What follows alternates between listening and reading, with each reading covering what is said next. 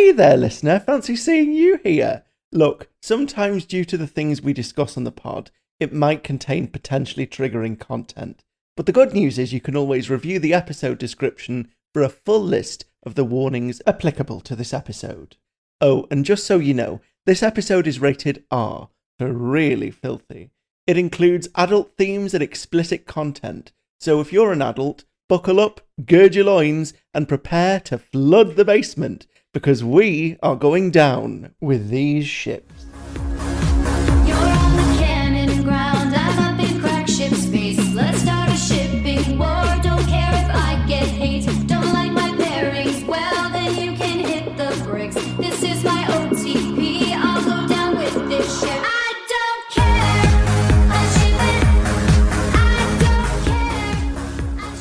Welcome back to Care of Magical Shippers. It's a Harry Potter ship culture podcast. I'm Megs. And I'm Nathan. And we are so excited because we have a guest this week. Uh, they came to us super excited about the ship, and I couldn't say no. Uh, so I'm happy to introduce Jeff, who actually is the person who wrote fic for the Spooch episode. So if you remember the Spooch episode and what Puffcast had read for us, that was written by them. And they're involved in a lot of other fun fandom things if you want to talk about what you're what you're up to. Well, my goodness, what an introduction. I mean, where, where do I start? And once I've started, how do I stop? That's the real question. That's us. I mean, you know, we we can't say bye. Like it literally just doesn't happen. No, we literally, that's the thing we cannot do. We're just like dead silence at the end. that's it. Well, you can say bye as long as it's spelled B I, am I right? Fair. Oh, yeah. Mm, Ah, yeah. Yes. that, that's how we're transcripting it from now on, just so you know. There you go. So, I mean, as you say, I've evolved in quite a few things. Uh, I've Juliana and Melanie, who were here on that same Spooch episode from Puffcast, have been dear friends of mine for such a long time. We were all on Speak Beastly together, which is MuggleNet's Fantastic Beasts and Where to Find Them podcast. Fun. Since then, Mm-hmm. oh yeah, that's actually um we were all on it, and I can't recall if I knew that and then I found Puffcast, or if I started listening to Puffcast. I, I don't remember what order it was in. Mm-hmm. All I know is that's how Juliana and I became connected to each other. Is our mutual friend Eric Skull was a guest on their show. Mm-hmm. I sent them an email, and my response to the email was a Facebook message asking if I would give over my personal address so that she could send me stickers. yes, that is literally Juliana to a T. That is it's it, it is very Juliana. It's it's wonderful. It's just because she would never for anybody thinking that this sounds like a very uncomfortable experience. For some people, I guess it might Yeah. be, but Juliana is the last person who would do anything hurtful or Yes. inappropriate. She's absolutely lovely, lovely, love her to pieces. Mm-hmm. But we've become friends, and now we have got our own podcast Yes. called Into the Fold, where we are going chapter by chapter through the Grishaverse novels. My favorite part of that is probably that I have read these books back to front many times. She has read those books once mm-hmm. through. But as we talk about these things, we're trying and struggling to remember that we started this with the idea of, oh, somebody might be listening who hasn't read past what we're talking Yeah. about in this episode, so we should not reference things that haven't happened yet. Spoilers. Yes. Yeah. I think we both struggle with Yeah. it. We do that. Gosh, what? Where do I start? Because uh, I'll just tell you this: during the pandemic, you know the one I Yep, mean. the one. Uh, oh, that one? hmm Yeah. Yet, yet, no. The, between the two that have happened in our lifetime, the one more recently. Ah, mm, uh, yes, I'm familiar with their work. Aha. mm. their work. oh, anyway, so I during the pandemic, what happened was I couldn't do any of the things that I would normally do, and so I start at some point making this list of all these things in fandoms in general that I haven't engaged in, like writing fan fiction or writing filk hmm. music, which turns into wizard rock. And I think, why haven't I tried these things? These things seem like fun. And the answer was always, I just haven't given it a shot yet. Yeah. And with most of them, I found that once I started giving it a shot, something really good has actually come from it. Yes. Oh, I couldn't mm. agree more. I mean, I that's the same thing. I found I yeah, I found fandom just before everything, you know, happened and things were shut down. You couldn't do anything.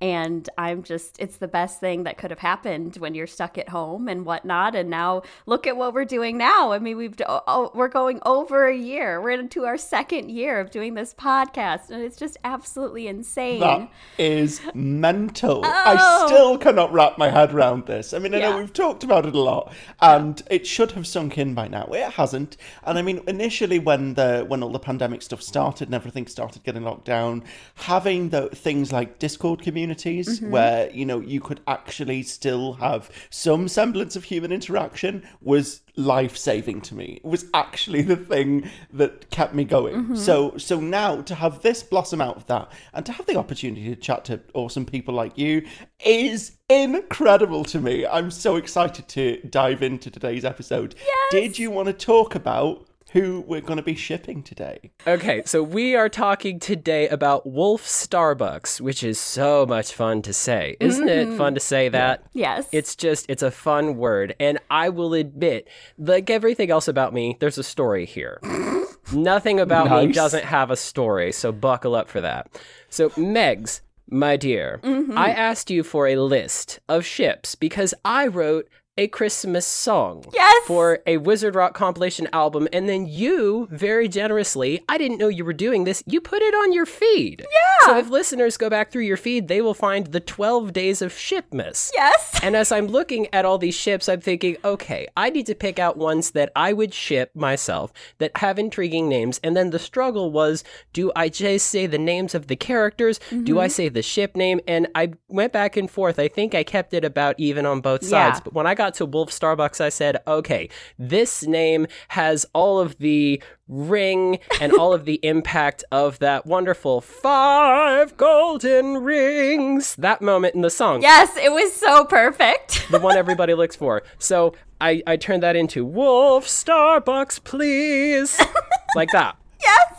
It's so good. And then I'm thinking, I, I, I saw the name, I used the name, and then I start thinking more about the ship itself between, I mean, Wolf Starbucks. So it's Remus Lupin, James Potter, and Sirius Black. Mm-hmm. Not Yes, necessarily. it I'm trying. I, I'm going through my mind. Wolf. Okay, that's Remus. Star. Okay, that's Sirius. And, and that doesn't matter. Point is, I got them. I got all the names in there. They're there. Yeah, They are there. And I'm thinking, this is of all the ships that I know that I would ship myself. This is one of the only poly ships that I hear that much about. Hmm. You guys might know a little bit better than I do, but I feel like of all the poly ships that probably exist out there, this is the one that I hear mentioned every now and then, and the others almost at least from where I'm standing, don't really get mentioned that much at all. And it kind of makes sense if you think about it, because it's this trio of lovable scamps. And most of their adventures were when they were about that age, when you would be experimenting with various things.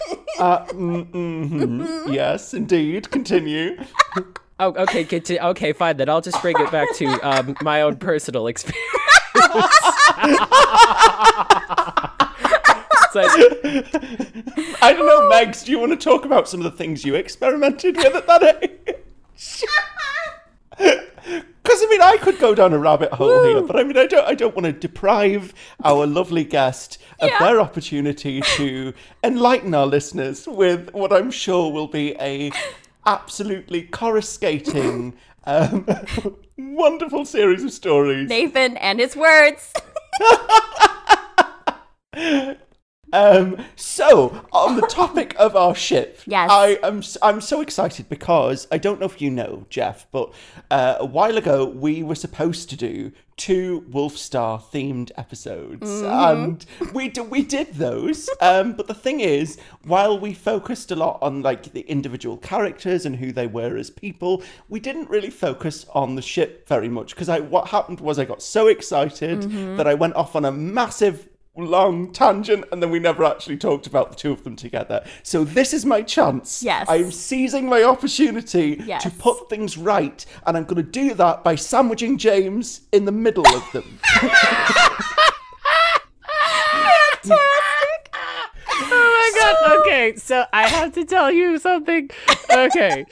I think it was before we hit record. I mentioned to the two of you that I don't write down everything word for word that I need to say, but I do bullet point some things I don't want to forget. Yes. I Yeah. did write a bullet point in here, and I will now read that for you word for word. And then I, Nice. Nathan, I you've just answered this for me, actually. Who is in the middle of the sandwich? I said.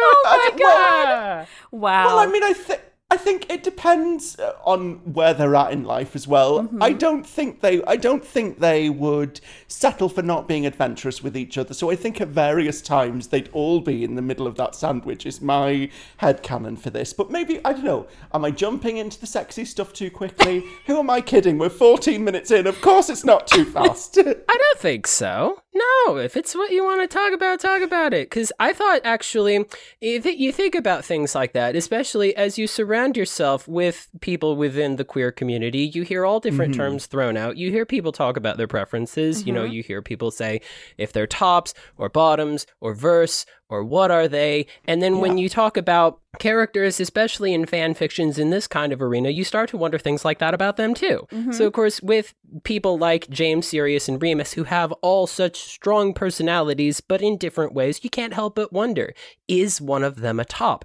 Is one of them strictly a bottom? Is one of them versatile? Can two of them be the same? mm-hmm.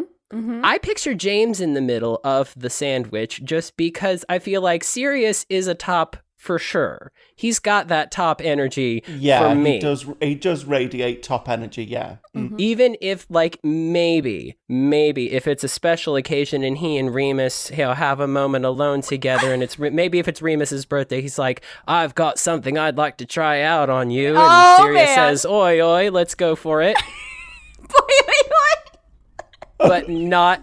Like it's not going to be an everyday thing, Mm-hmm. but Remus to me, I mean, he's he's a soft boy. He's he's he's Oh, like I picture little Remus Lupin as like that little cinnamon roll boy. Mm-hmm. Like he's definitely the seme i- in the in the if Yeah. this was a BL relationship. He's the seme. I believe I've got that right. Seme is the smaller. I think I don't. I I know the term, but I could not verify, which I should be able to verify. But I literally just I, I literally just heard these terms in a in a uh, yaoi that I was watching with my wife. I should know. Okay, if I'm wrong, I, you know, I'm just going to use the terms in plain English. He's the bottom because he is he's very quiet. He's very shy. He's just going to just lie there and want to connect with his partner. He's not I mean did not just lie there. He's going to probably get into it. I well, I also think it's sometimes the quiet ones you have to watch out for, Mm-hmm. um, and I definitely think if Remus bottoms, he's going to be a power bottom. Like he's go- definitely going to want to take charge from the from the pillow up. from the pillow up. I, well, Oh my god, you guys, my wife heard, heard, is hearing me for the other room. She just texted me Seme is the top. Thanks, honey. nice. I, this relationship sounds incredible. can I just say, like, is I fantastic. Oh, of all the relationships that I am a fan of, I am the biggest fan of the relationship that my wife and I have with each other. Let's get that right. Mm-hmm. That is wonderful. incredible. If I end up with somebody that sends me those sorts of texts, I'll know that I've hit the jackpot right there.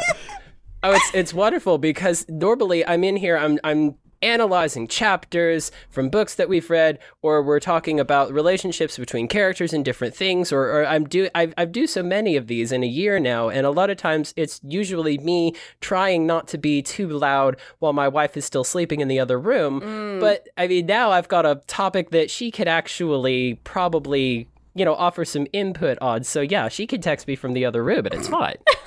Perfect. Nice, nice. Next time she'll have to come on the pod. That will Oh, be absolutely. We should do that. Yeah, so for me, well, I think I'm just kind of to circle back a little bit, is you mentioned that it being one of the more popular poly ships that you kind of come across on the regular. Mm-hmm. I feel like part of it is like, one, we have Marauders era with very few characters to play with. Like you think of it that way. And then when it comes down to even like Wolfstar fic or things like that, it's like Peter often gets the shit end of the stick. Like if you think about it, like he's often like either not written or like loosely in the background or whatever. So as far as like, oh, the Marauders together except Peter. You know what I mean? Like it's just kind of Yeah. And Peter was there. Yes. We got Like we got if they're the Schuyler Peter. sisters, he's not even Peggy. He's not even. He's the turntable.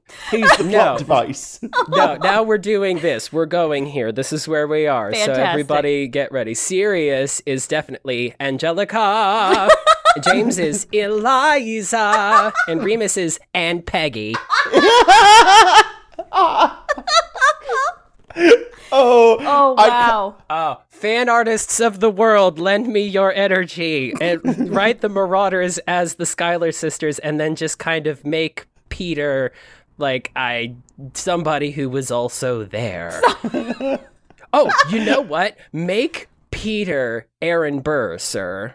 Oh, Oh. that's Oh, that's actually clever. a really good one. That's a really good one. Yes, I I love that. I love that idea. Yes, please, someone go and write that and Mm-hmm. send it to us. That would be incredible. Not that you listen to any of my other suggestions, but you know what? I'm holding out hope. I am I am desperately clinging to my last little bit of self-respect to be Mm-hmm. like, someone out there will listen to me because this idea is incredible, and it's come from Jeff. It's not it's not a Nathan sponsored idea. So this already, Yeah, so maybe someone will care.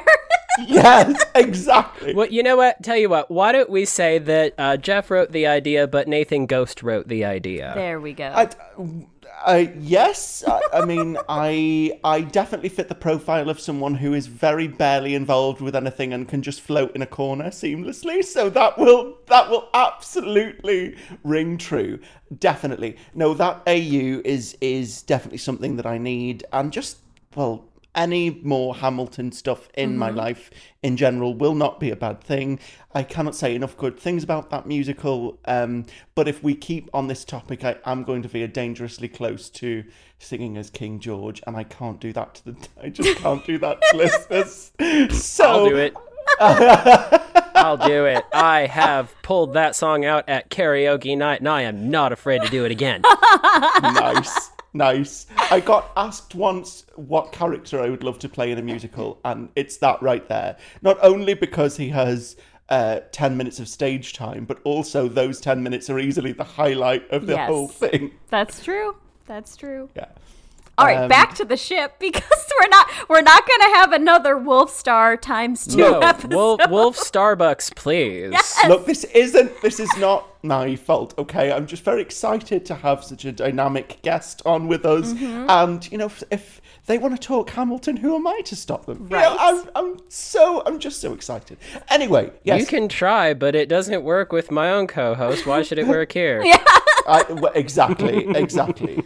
uh, we're just embracing the chaos at this point. Yes. But back to our back to our uh, threesome. Um, Yes. We were with like I still think of them as fairly um, malleable and interchangeable in terms of position, but I think maybe that's a little bit of bias coming at this from my point of view because I think of you know they're animagi at the same time, so they're so we already know that they're shapeshifters, so they're used to being more than one thing for at least part of the mm, mm-hmm. time, and so I maybe I'm reading that actually into their characters.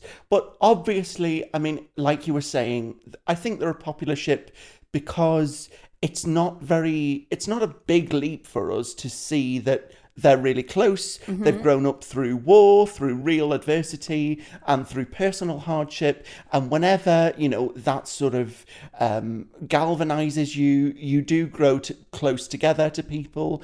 And I can, I can really see this becoming a thing. Now, I suppose there will be some listeners, you know, amongst our jolly troop that say, yeah, but, you know, um, you, you talk about how uh, Sirius and Remus are canon, so how can James fit in there? But to me- I sorry, I should not have interrupted. Just that was an involuntary. That was in. I. I. I that swear. I, that You was an involuntary spasm because you said, "How does James fit in here?" And I'm like, ah. In the sandwich. Exactly. Listen, you do not need to apologize Mm-hmm. for any ad hoc interjections you want to make, and make as many of them as you want. Like because I have a tendency to ramble unless somebody stops me, and it's probably good that we have a third person in here to interject because Megs is too nice to me, and she lets me waffle on for twenty minutes and then goes, "Aha, I've no idea what you were saying, but anyway, here's Yes. what I wanted to add." Well, isn't that an interesting way to put it? It's good that we have a third person in here. And what are we here to talk about today? Aha. Romantic No. pairing with a third person Yeah. in here, isn't hmm. it? yeah. Balance. Nice when things work out. Yeah, Exactly. it's a triangle. Yes.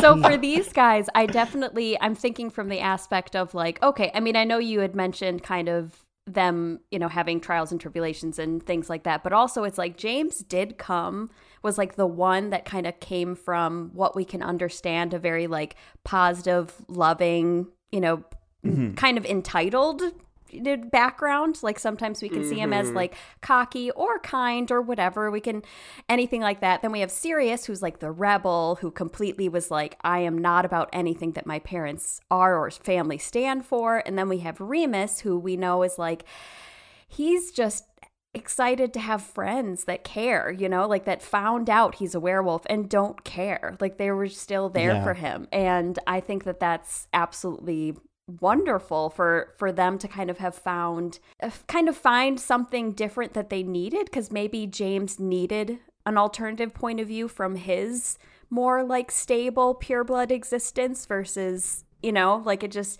who knows what his experience is or what he thought and felt before meeting all of these boys. You know what I mean? So Yeah. That's very I- good. It's Yeah, very good. Yeah, and um, but I also it's I can't help but think that it's like if we're going like okay, we're going canon, which is sad because obviously people die, but. But I could see Lily being like, hey, I know you love your friends and I know you need them. So we're in an open relationship and you have your boyfriends and then we're also married and it's everything's great. It's like this isn't my thing, but it's clearly your thing, and I fell in love with you for who you are. So whatever there is between you and these other people, that's what you all have, and what you and I have Yes. is something you'll never have with them. It can all exist, and it's perfectly fine. exactly. I definitely, it's been, it was a long time ago, but I read a fic like that and I was like, you, I was like, Lily, that's amazing. Like, you're awesome.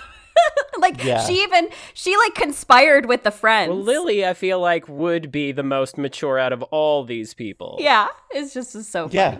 So, I feel like Lily is at least emotionally mature enough to know that it's unrealistic to expect all things from one person. You know, and what better way mm-hmm. to express that than by saying, you know, love is love, but not all love has to flow through me. You know, you can have other relationships, and I, I, they're they're far too, like.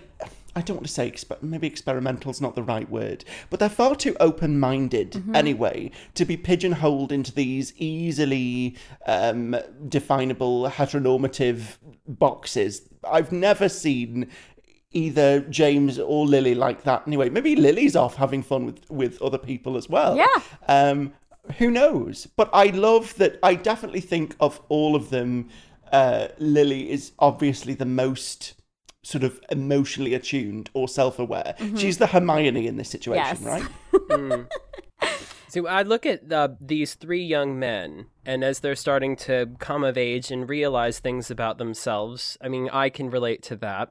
I kind of look at Sirius and I see if this has probably been established by other people before me that Sirius is the young man who realizes he's attracted to other young men and he is unashamed of it, but it causes problems with his family, Right. which goes along with what's going on in the canon books because he doesn't gel with the rest of his family's beliefs. That's mm-hmm. what happens there. Yeah. Whereas with Remus, he's worried that if people find out, that they're going to judge him. But then he meets these friends who actually understand him quite a lot. And not only do they not judge him, but they embrace him. That also gels with the canon because Mhm. of what happens to Remus when he's a child in the books. Now, James is the one that I relate to the most, not because of me, but because of people that I knew. I don't know if other people had a similar experience in high school, but this actually ended up happening to me a lot. One night, I was staying the night with a friend. He is straight. He is still straight, as far as I know. Haven't seen him for a while.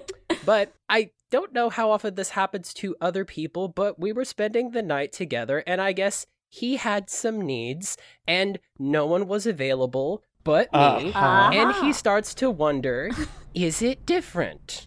And Yes. so he found out. That was my first experience with another person who had the same equipment as well. Yeah. Hmm. Okay. I found it very enjoyable. I don't actually know how he found it. All I know is he did not ask me to do it again. Again. oh no. and what was interesting was, as far as I know, he never told anybody, and until years after high school, neither did I. And I never told this to anybody that would have known him. However, there were many times in high school where I was in that situation. I'm spending the night with a friend. He is straight. He's got needs. All that's available is me. So he decides this is a safe environment in which for me to explore this. And I was weird for me only because these guys weren't trading notes. People weren't writing things about me on the bathroom wall. You know, for a good time, here's Jeff's AOL handle because we were still using AOL handles back then. yes. For all the kids listening to the episode who don't know, AOL Instant Messenger is what we had before Facebook, and it was worse because you couldn't use the phone at the same time. Don't Yeah. worry about it. Yeah. Oh, do you remember dial up? Actually, it's depressing to talk mm-hmm. in these terms because I realise how old I am.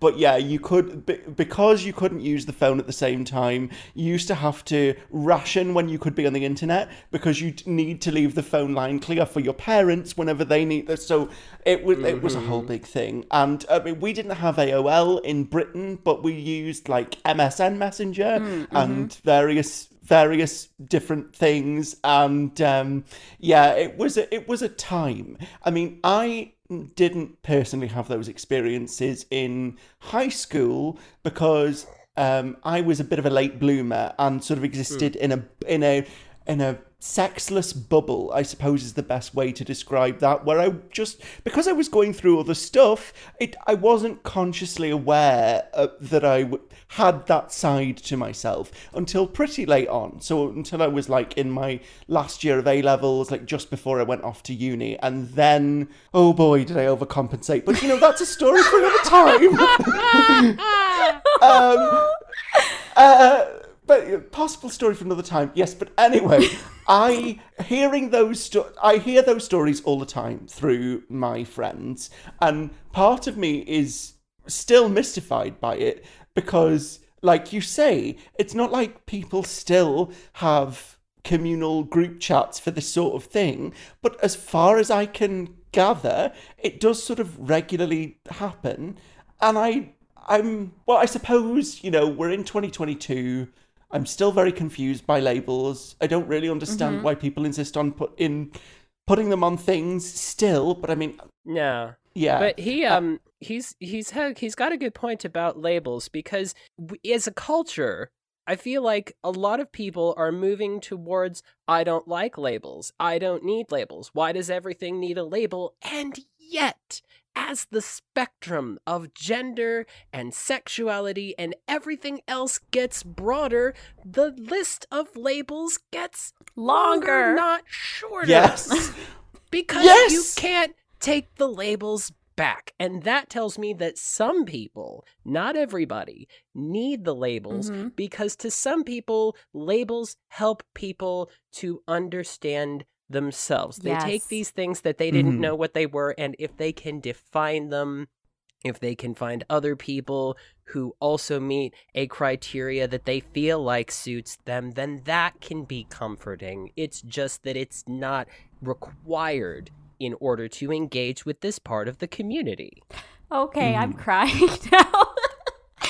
Because honestly, I had that moment probably, I don't know, like a little over a month ago or something like that. And I wouldn't have figured it out if it wasn't for fandom and exposure to people with different sexualities and labels, like you said, when I mm-hmm. finally like came across like asexuality and that I didn't understand that it wasn't just like, oh, I don't want to be with people. You know what I mean? Like I thought of it as like, oh, that's just someone who just wants to be alone forever. But it's not. It's that's a spectrum in itself. And once I did more research, I realized I was like, wow, I fit on this like spe- like I fit on the spectrum and it's like this is me. Like this is me. I never understood why I was the way I was or why I made the choices that I make or think the way I think and it just it just hit me and then even then I was crying. I was like I know what I am now and I understand me so much more and I wouldn't have had that happen if it wasn't for the queer community and the people that I get, you know, interact with on the regular that I just I probably would have gone my whole life just thinking I was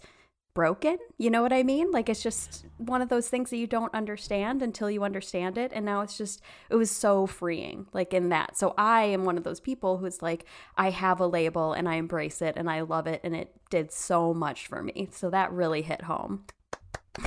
nice. I'm just like inwardly uh, cheering and applauding Yeah. and crying. But, but yes, I. Well I'm done, so, Megs. I- Well done. Yeah, yeah. I'm. I'm just grateful that that um, it's spaces like this that it- have encouraged you to be more. Um, exploratory about yourself that's never a bad thing right and i just i'm so happy that you've been able to do that but then also it, this gets me thinking like back to fan fiction and like maybe one of the reasons that we're so that we're delighted by it we continue to read it is because characters get to be in the moment who they need to be and who they want to be with other people without the need for a society to tie it back to. And without all of these sort of extra expectations outside of the world of the fic. So this is it can be a really um sort of unfettered exploration of everything that the writer wants to discuss essentially. And i think that's mm-hmm. one of the reasons it's so delightful especially when we talk about something like wolf starbucks where it's it can be exactly what it needs to be. They can be who they need to be for each other in that moment.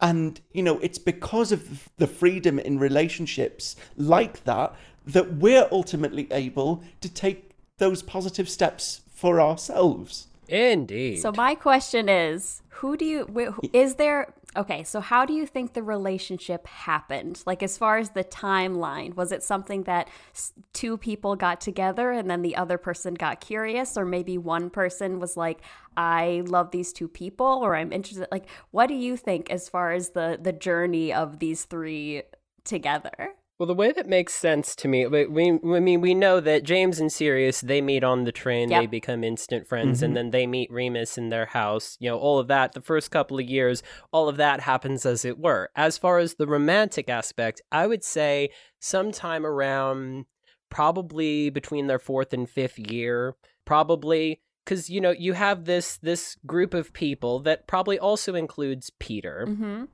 And they're they they talk about every now and then like oh that person's quite pretty. Oh yeah i wouldn't mind giving them one. Yeah. stuff that teen- teenagers things that teenagers say to each other just kind of joking around. You see somebody attractive out in public and you just sort of maybe even every now and then sirius will throw one out and then he'll kind of say, "Oh, look at that person. They're quite fetching." And then they'll look over at Remus and see if Remus is reacting to what they're saying like, "Oh, have I caught his attention? Does he care that I'm finding somebody else attractive?" Mhm. Or Remus might um he might say something offhand to Sirius one day, like they're all having dinner in the Great Hall, saying, "So I was reading, um, I was I was reading this um this fiction book that I found. It's a Muggle fiction book that my dad sent me, and there were these two young men in it, and they were kissing, and I thought, oh, that's nice." How delightful! And I thought, how wonderful. That was just yes. I thought, oh, I could get into What that. wondrous new horizons! Oh, this shall be a naughty caprice. no, and then enter James because he's literally in the middle of it. We've established that. Yeah. And so then Mm-hmm. you have the part in a group friendship where people have to have individual conversations about things. Like James is saying to Sirius, look, obviously you keep trying to get Remus's attention and you know he's shy. Just talk Mhm. to him. He's Mhm. probably not going to be very forthcoming about it as you are, but he'll understand you. He cares about you. And then he goes to Remus and he's maybe taking a different approach. Like I see James going to uh, Remus and saying, "So, um, I noticed that uh, Sirius was wearing a new shirt the other day, and I thought, um, oh, that fits him quite nicely, doesn't it? What do you think?"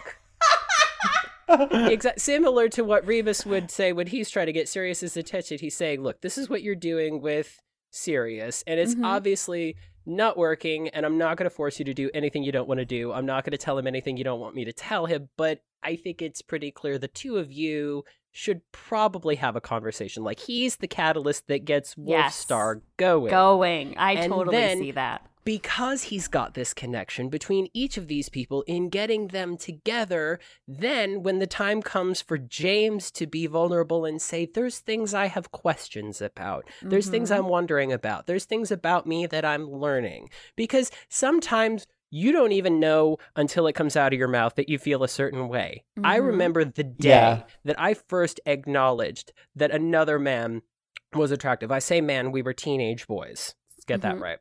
It was talking Yeah. to my friend Felicia. She was talking about how her younger brother Michael, he was somewhere between 13 and 14. I was somewhere between 14 and 15. She was saying how he's starting to grow up and girls are starting to notice and they're coming around the house to see him all the time. And she's saying, "Well, Mhm. you do have to admit he is a little cutie." And I said, "Yeah, he kind of is." And then immediately it's like that part in the movie where the world is on pause but the main character is the only one moving and they're like, "Wait, yeah. what did I just say?" Yeah. I, I must have meant it because I said it, and, and I didn't say it just to say it. But at the same time, I I I I I I, I, I didn't know I was gonna say that. And then you go home Yeah. and you lie down, and your face is in your pillow, like, oh, what do I do now? Mm-hmm. That's what. And I can. Oh, sorry. I, sorry, I thought you were done. Continue. no, no, no. It's okay. I could go all day. You jump in, jump in. No, I, I was just going to say very quickly, I could absolutely see James being that as well, because he's come from this position where he's essentially been the golden boy growing up. He's had this loving family, he's known his position in the wizarding world for so long. Nothing's knocked him off his center. But then all of a sudden, you know, being around all of this new information, uh, what if he suddenly starts to question who he is Yeah. after he's played matchmaker and he starts to realize he's invested in it for more than just the happiness of his two friends? Like he mm-hmm. starts to realize there's a lot more going on. Like his stake in it is a lot more personal and intimate. And i i because that's such an interesting arc for James because we see him as so confident and cocky mm-hmm. and sure of himself. Once that's stripped away and he gets to be vulnerable, what's that James like? Right. You know? Yeah, because what I what I picture is kind of like what was already said is Wolfstar gets together and probably at some point they're like, okay, we're going to be open about this, and then they they come out essentially to the school and everyone knows that they're a thing, and then James being like. He's the poster child of like the jock, you know, like he did Quidditch and hmm. whatever, like potentially that toxic masculinity energy and things like that. But he could be that person where like hey say that people were saying something especially if it was like other people on the quidditch team like either sees them you know around or makes comments and he's like hey you need to you know cut that out and part of it is like him figuring out like not only are they hurting my friends that i love i'm realizing that it's hitting something in me that i didn't know bothered me because it was different and then starts Yeah. to I, like then there's like that that start that nugget of like seeing them as happy as they are you know it's like they share a room together like they do Yeah. everything together and then for them to like to him to see that and then him you know you think about it like he's obviously been chasing potentially Lily his entire, you know, like Hogwarts career. Yeah. Not that he didn't have other people on the route to that, but that was his main goal. Like, what if he then thought that that's what he wanted and that's what he should go for because of whatever reasons that he had, but then he started realizing, you know, they have something that I actually I wish not just wish I had. I'm like, I want that. Like I want to be a part of that. Like you said, it's like they're two people that I love and I wanted them to be happy and put them together and all of a sudden I'm like, I want to be in this sandwich. Exactly. Yeah. And that's something else about it that makes absolute sense to me because I've seen this as well. Because when you were describing the typical jock, toxic masculine character, it made me think do either of you happen to watch uh, the Netflix series Sex Education? I haven't yet. I mean, it's been on my list, but I haven't yet. I but I, you can say whatever. I don't mind. cannot remember the name of the character for the life of me, uh, but he's the headmaster's son. And at the beginning of the series, he's dating all these girls. He's Mm-hmm. the man. He's sleeping around and bragging about it. And, you know, typical TV jock stuff. But then he slowly starts to, it takes a very typical turn. He starts to develop a crush on another male character. And at first, he wants to keep the relationship all secret. And then he has that moment of forgive me for using the term gay panic where Mm-hmm. suddenly he starts acting very homophobic towards him to put off any signs people might be picking up on but then he decides you know what i'm miserable living this way and i don't Yeah. want to hurt people that i'm supposed to care about i can see it going that way with james but a slightly more comforting explanation that I feel like gels with what I was saying previously is I was talking earlier about the spectrum of sexuality because people wonder those things about these characters too. Like, mm-hmm. would Sirius be bisexual? Because it's not that he doesn't like women, it's just he hasn't found one he likes as much as Remus. Is mm-hmm. Remus gay because, or would Remus be the bisexual because he ends up with Tonks? You know, but people change the canon as they will. With James, I see him being maybe this is just me wanting everybody to be a pan pizza like me. But with James, it's never been about, oh, this person's a man, this person's a woman. Yeah. I can be the top, I can be the bottom. None of that is what's important. What's important is who can I connect with on a level other than just being physical together? Mm-hmm. And that's why the Wolf Starbucks ship Right. makes sense because he's closer to these two people than he is to anybody else. And I think that includes Lily because his connection to Lily doesn't start until much later unless you adjust the canon as you like it. Right. But it's not that he's attracted to men and here are two men he's attracted to. It's that he has this deep connection to these two other people and they've shared something that he's never going to be able to have again with other people because it's special. Yeah. And also, Peter is there, but he's not in it. And Yeah. Peter's he's there. Yeah. he's not even Peggy. Peter is the voyeur in this situation. Oh yeah, he would be, wouldn't he?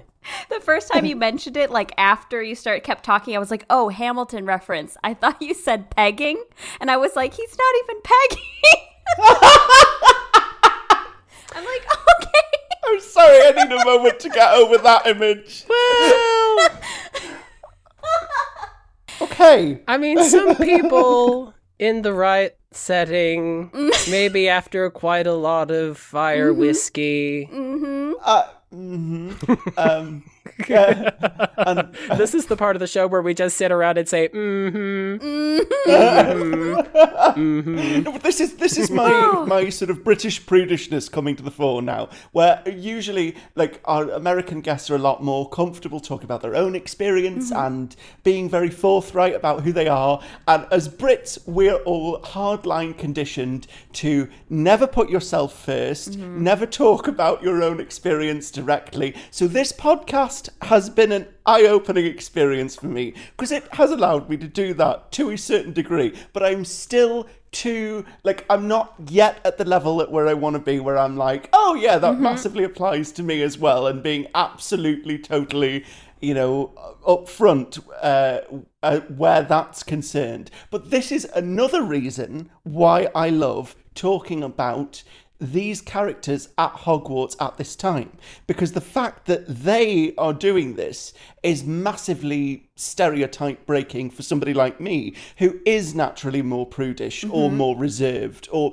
or well I say that like I am now. That's not really who I am anymore but that's certainly what I grew up like you mm-hmm. know? And that was very much what my school environment was like. I mean you did have people that weren't that, but they were very much the outliers. And so uh, when I read Harry Potter, I assumed that their school was a lot like my school.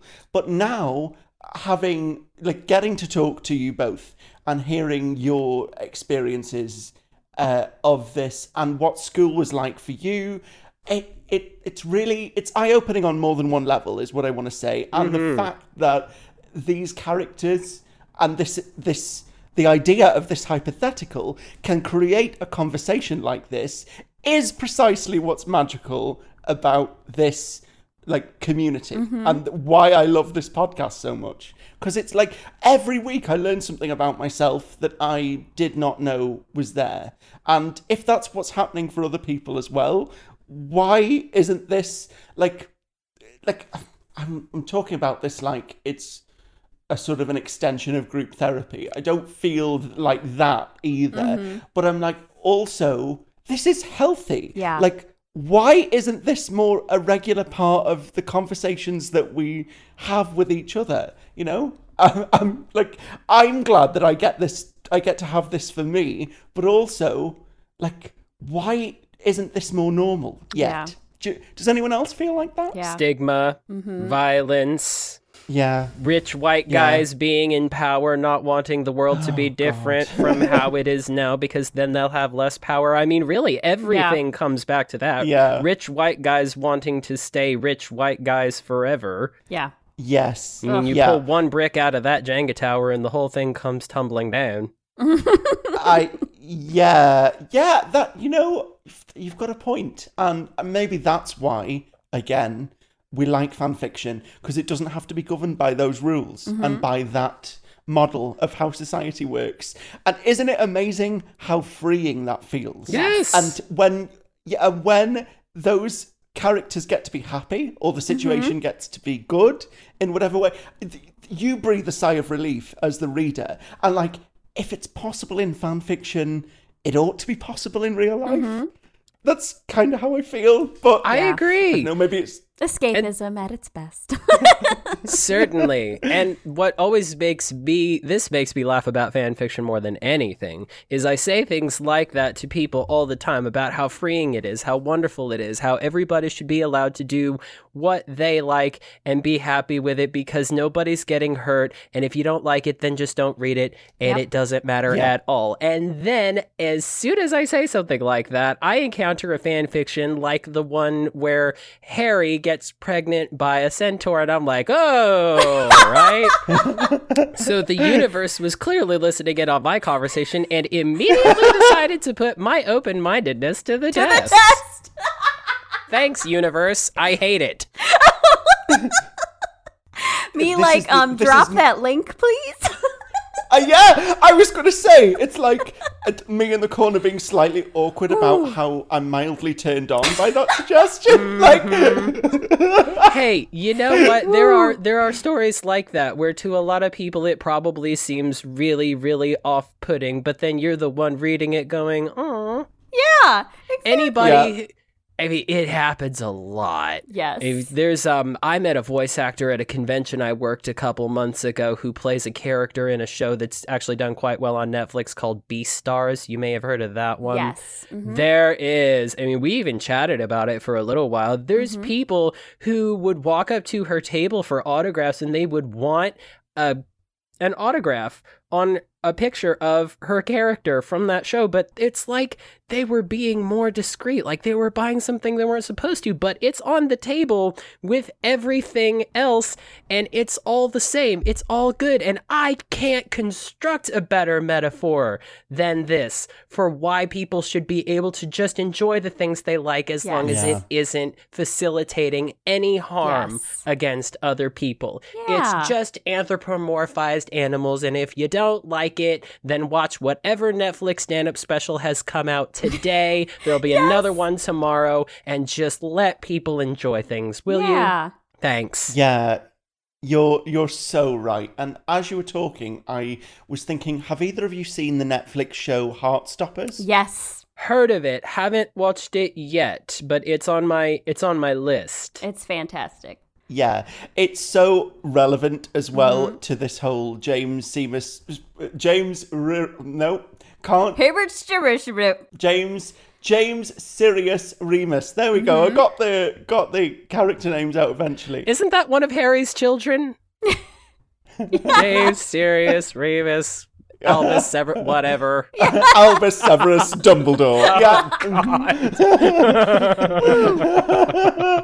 yeah. It's the the but the point was going to be that the um the series is it's just a really cute, touching LGBTQ plus um sort of uh I suppose not not necessarily mockumentary style, but it it's, it focuses on high school characters um, and their journey into themselves as they discover who they are as people, um, and it's just really cute and touching, and um, I I loved it, but it also could be um, it the the sort of the setting for a uh, Wolf Starbucks AU in which they all sort of discover who they are alongside each other. And as you were talking, you were talking about other Netflix shows. I just had to mention that one Yes. because I uh, I've only recently seen it, like maybe about a week ago, and I was just like, this is so wholesome, and it's it's really uh, was really refreshing and relaxing for me to be able to watch something that was LGBTQ themed that also wasn't full of angst Yeah. or problems or you know there were you know there are obvious dramatic moments Right. and, and roadblocks to these characters but it wasn't But they were like, no one's It's just relationships. yeah, exactly. Yeah, even yeah. even if you're gonna do one of those AUs, which I think is great, when they do AUs where it doesn't have to be about overcoming adversity because of who or what you are. Not that those Yes. stories don't need to be told, they absolutely do, because Mhm. people do need to see that representation. But there are stories of people learning about themselves, becoming who they are, and it's not about dealing with homophobic parents or dealing with bullying because you're a trans person. My heart goes out to people in the community who do have to deal with those things, but every once in a while, it's nice to get a fluff piece where it's Yes. about something else. yeah We don't have to make it about them defending the fact that they're gay, Right. say. They Right. can just Yeah. be gay, and that's just part of who they are. Let's deal with all of the other stuff they're dealing with. Right. Like if het Yeah. if het pairings can have their fluffy, you know, no, whatever quote unquote normal just story, why can't everybody? Like it just, you know, it That's, should I think, what they mean by, you know, you see all the time now on social media talking about let's normalize this, let's Yeah. normalize that. That's the thing that people are now, I think, wanting to normalize. Yeah. Queer characters who just exist in the space, and there's other things that we can also talk about. Right. And it's not like they're a token of like, oh, good, they included, you know, it's just, yeah, it just needs to be normal. Like it shouldn't matter. It's like you don't need to walk into a room and be like, hi, I'm Megan, I'm a lesbian. You know what I mean? Or whatever. Like it's not like, Hi, Megan. or whatever. So it's just, uh, I've but, been a yeah. lesbian for five months, three weeks, and two days.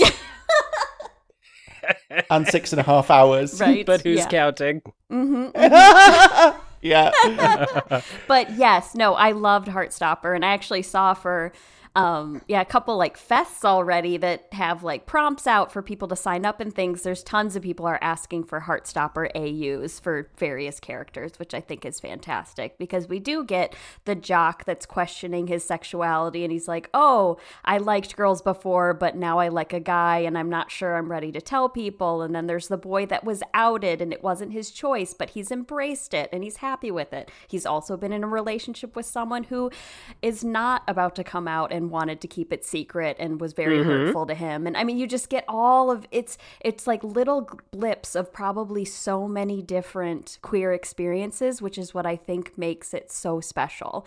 Is it's just Yeah. you go through each character has their own journey and they're all very unique and different and it's just it's just so wonderful. Like i love i love it. It's just so it's so good. So you'll have to watch it. Yeah. it's so good. Mm, I wonder what you all would think of this too, because sometimes I've thought this when I see how popular wolf star is or how popular Wolf Starbucks is. Do you feel like it's easier for people to move towards normalizing gender and sexuality spectrums if you use characters who already have a bit of popularity to do it? Because I feel like if assuming a situation where there aren't that many openly queer people at Hogwarts, Mm-hmm. but then suddenly James and Sirius and Remus are the ones kind of leading the charge by example. hmm Like, is that, is it just, is it the right way to do it, or is it almost too easy? That's a really good question. Um, Or is it like you said? Is it like we we talk about the Marauders doing it because we don't have that many other characters Yeah. from this era who'd be doing it? Because there's Right. plenty of queer ships that happen in the in the Harry Potter fan fiction space, but it Right. seems to me that a lot of them are kind of post Hogwarts, either because the relationship yes. couldn't work at Hogwarts because one of them is too young for that, or Yeah. because their paths mm-hmm. wouldn't cross until after the fact. right But with the Marauders, you have you pretty much have to do it at Hogwarts because unless you change the canon, Right. they didn't live that long when they left school. I was going to say that it probably does make it easier to conceptualize a normalcy around queer characters if you have more of a cultural foothold to base that um, those formative ideas off of. And I was speaking to a friend of mine about Heartstoppers uh, who said it made him nostalgic for a kind of high school that he never attended. Like that wasn't his experience growing up, and he wished it was. Um, because he was dealing with a lot of, you know, internalized homophobia and shame around his identity, and um, and I felt that as well to a certain degree. And we were talking about it, and I thought, you know, it takes me back to fan fiction and the idea of if it's acceptable in this author's mind to codify characters in this way, then there must be people around you that are also living with that as mm-hmm.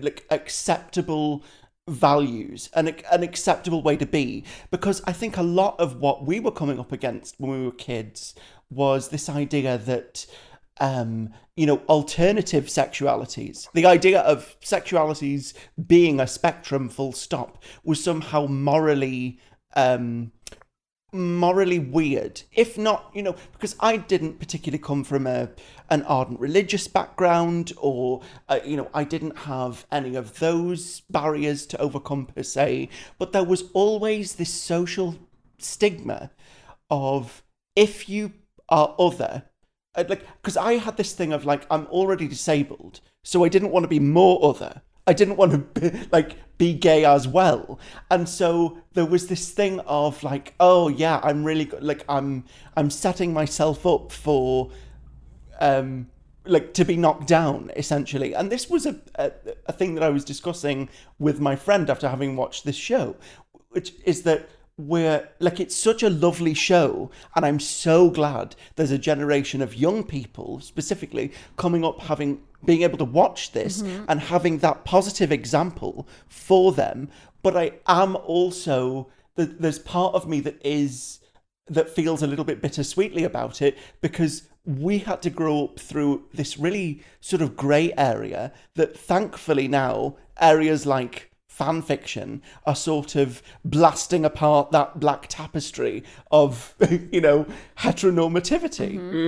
The only the only thing I thought of is like because uh, going back to like so few you know Marauders characters, it's like you there it's often a side pairing, but like Dorcas um, Meadowes and Marlene McKinnon are often like seen as like a femme slash ship, like added on as like kind of with Wolf's Wolfstar, I guess you could say I haven't read a lot of them. I mean, personally, I haven't read a lot of Wolfstar. It's really weird because it's one of the only slash pairings so far that I've really come across that I'm actually not super excited about, and I don't know why. I don't I have, have a good theory about this. I don't have a good reason. Okay, please tell me why.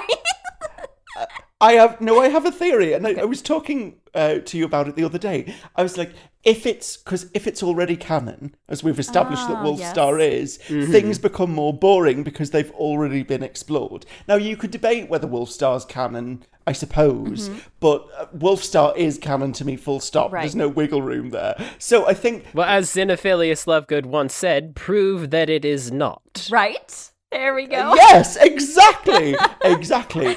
And as long as we all keep off of the dirigible plums of ignorance, Mm-hmm. we'll be good. Uh, just keep off somebody else's dirigible plums, more like. Yeah, but it's I it's Especially without consent. Yes, consent is sexy.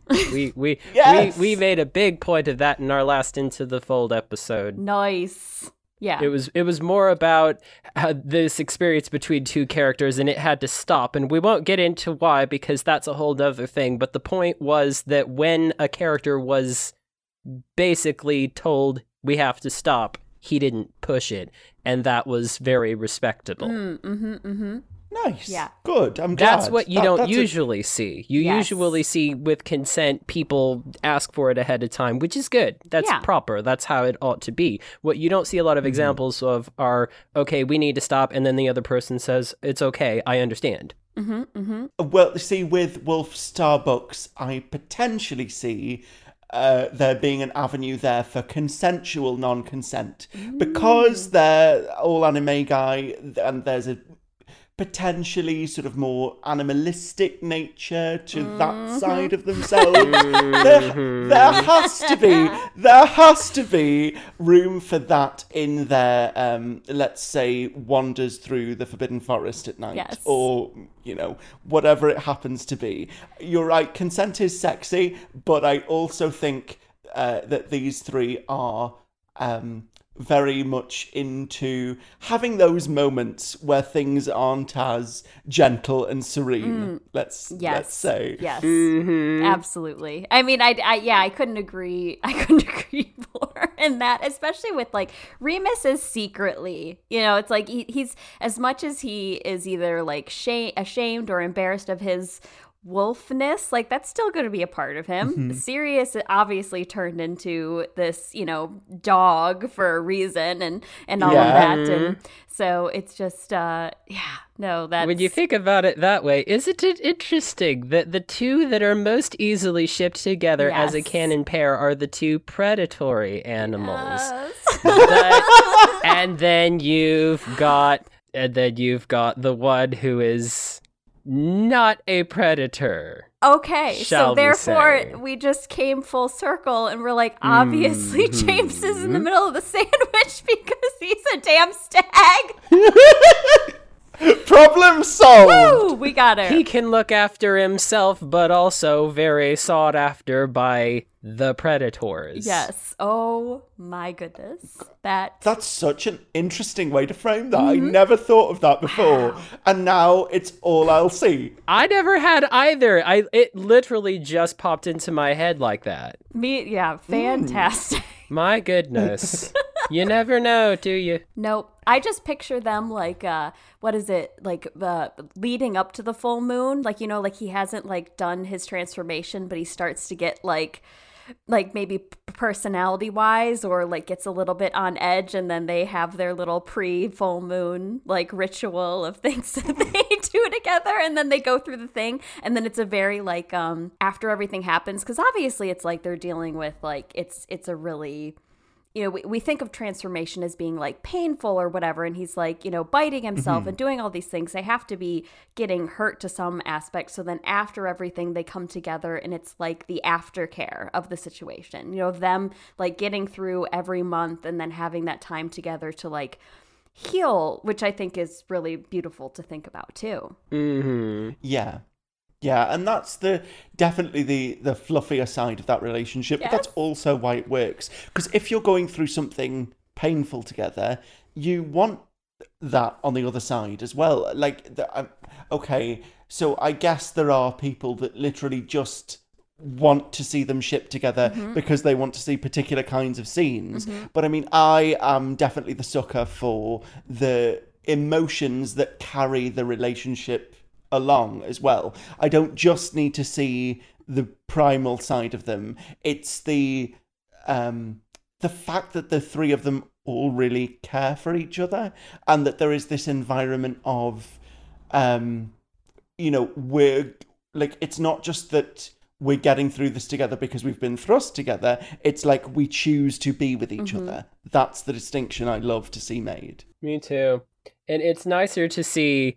The, the, I think part of the w- one reason I will say uh, before we get into the wonderful, fluffy. I say wonderful. That's a bit self-serving. I wrote you guys a present, Yay! and I brought it. oh wow i'm so happy about this Before we get into that, though, I have to say that it's really part of why I think I like this ship so much is I like seeing a polyamorous relationship. I said that like it's two different words. Polyamor- polyamorous.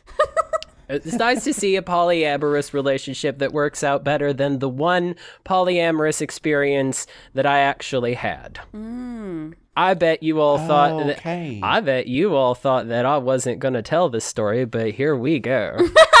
oh please i'm, I'm gonna strap myself in for this you work away As you say in the intro, gird your loins and prepare to flood the basement. Not even. Not even. It's I not. mean, it's I, I not. wasn't like I. I was not expecting to have to take my own instructions literally, but okay, you have m- consider my curiosity piqued. Go ahead. All right. So in 10th grade, so I was somewhere between 15 and 16, I started dating a girl named Abby. And, You know, dating when you're in 10th grade, you don't go Right. anywhere. You just agree not to hold hands and kiss other people. Right.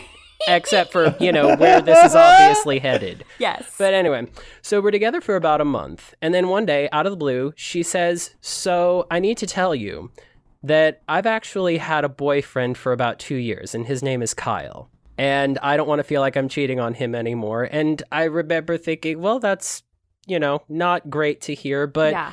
okay. Because we've been together for a month. We hadn't really been through anything that deep yet. hmm Okay. And then I think it was about two weeks later. Speaking of AOL Instant Messenger, that's going to make a comeback in this story. I get a message that says, Hi, Jeff. My name is Kyle. I'm Abby's boyfriend. Oh my god.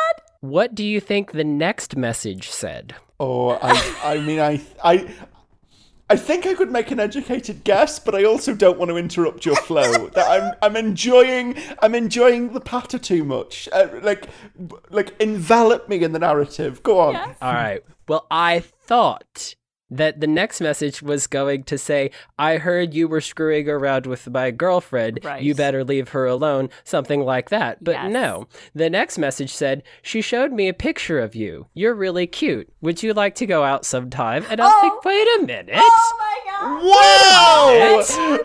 Wow! Wait a minute. Is this. What is happening? I didn't know. I didn't know. This I'd never seen this before. This had never happened before. I didn't know that people did this. Mhm. And for it to be with this person of cuz she just told me she doesn't want to feel like she's cheating on him. Now he's messaging me saying, "Hey, you're cute. Want to go out sometime?" I'm like, "Wait. wait, wait, wait, wait, wait, wait, wait. Did you guys like did he tell her he was going to do this?" Yeah. Weird. And then we went on like we it was mostly that, but we did go on one date together. so just the two I- of you, not with Oh her. no, no, No? no, no, no, no, Everybody? no, no, no, no, no, no, no, no. Uh-uh. Everyone was there. Uh uh No, it wouldn't be a good poly story if, if it wasn't all of us. So, we went to the movies. Again, very teenage thing to do. You go to a movie that nobody cares about because you're not going to watch the movie. You're going to do other things. Sure. Yes, you are. hmm it was Miss Congeniality too, a movie that Hmm. nobody was interested in. Mm-hmm. Uh, yeah, because once you know who it is, you don't need a sequel. Sure, sure. And so, of course, the only seats don't wouldn't you know it, are right in the front. And we thought, well, okay, sod it. We're, we're Yeah. right front and center in front of everybody, but who cares? We we came here with a mission and we are going to accomplish it. So we start doing the mission. That's all I will say. And Okay. they told us to stop, and we did, and then we didn't, and we were thrown out. so, of course, we did the next thing that made sense. We went up the street and we loitered in front of a very proper Christian coffee shop and kept doing the mission. Nice. Very good oh. work. and it Can I- was fantastic.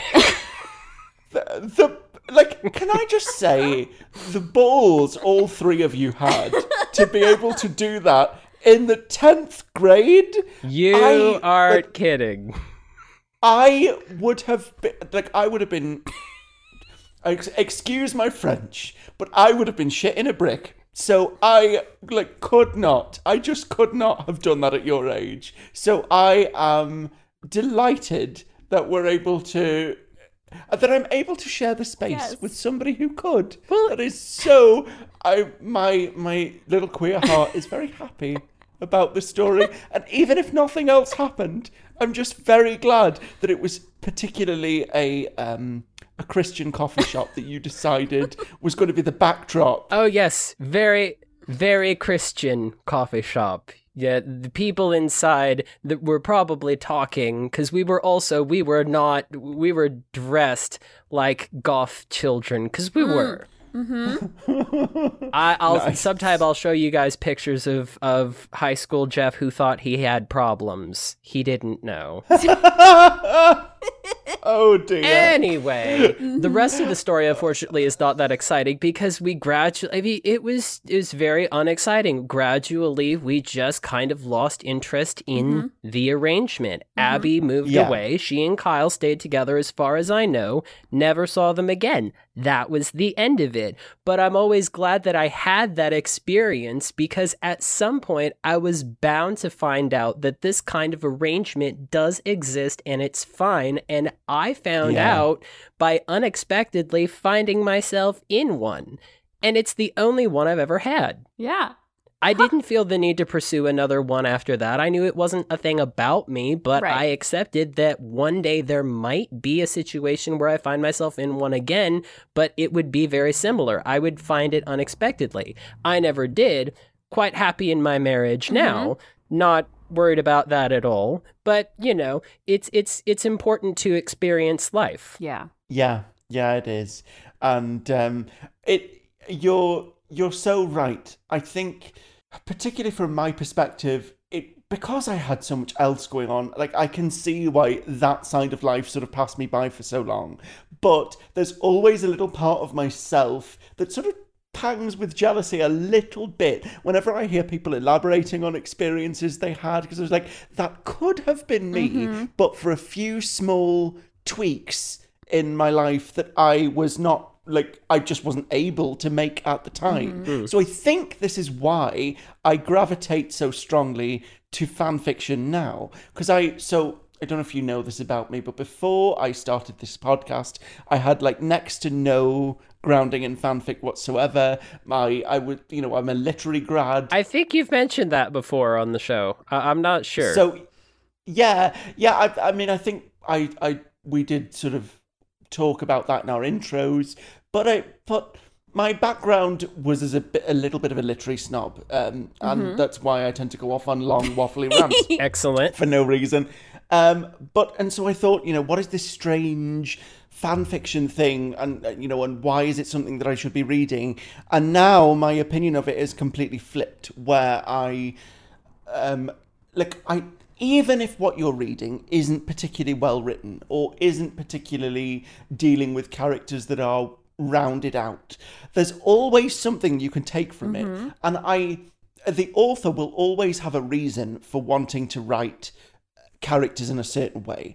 And even if that's not something that I particularly want to read, I respect that that's there. You know, I am like I wish that the I had thought of this model or had a had a concept for how this works before I had, I had come across fan fiction because it's so egalitarian in that way. It's like I'm going to put this here. If you want to read it, you can. If you don't want to read it, that's fine. But it's going to exist here for the people that want it. Mm-hmm. Like, why can that also not be true of our personal experiences in life? And why are we so still hyper focused on, I- I guess, ways to call each other out? Like, I'm. I've never been one of those people that feels the need to hate somebody else just because of something that they choose to do. Right. Even if I strongly disagree with their choices, that's still their choice and they're free to do that thing.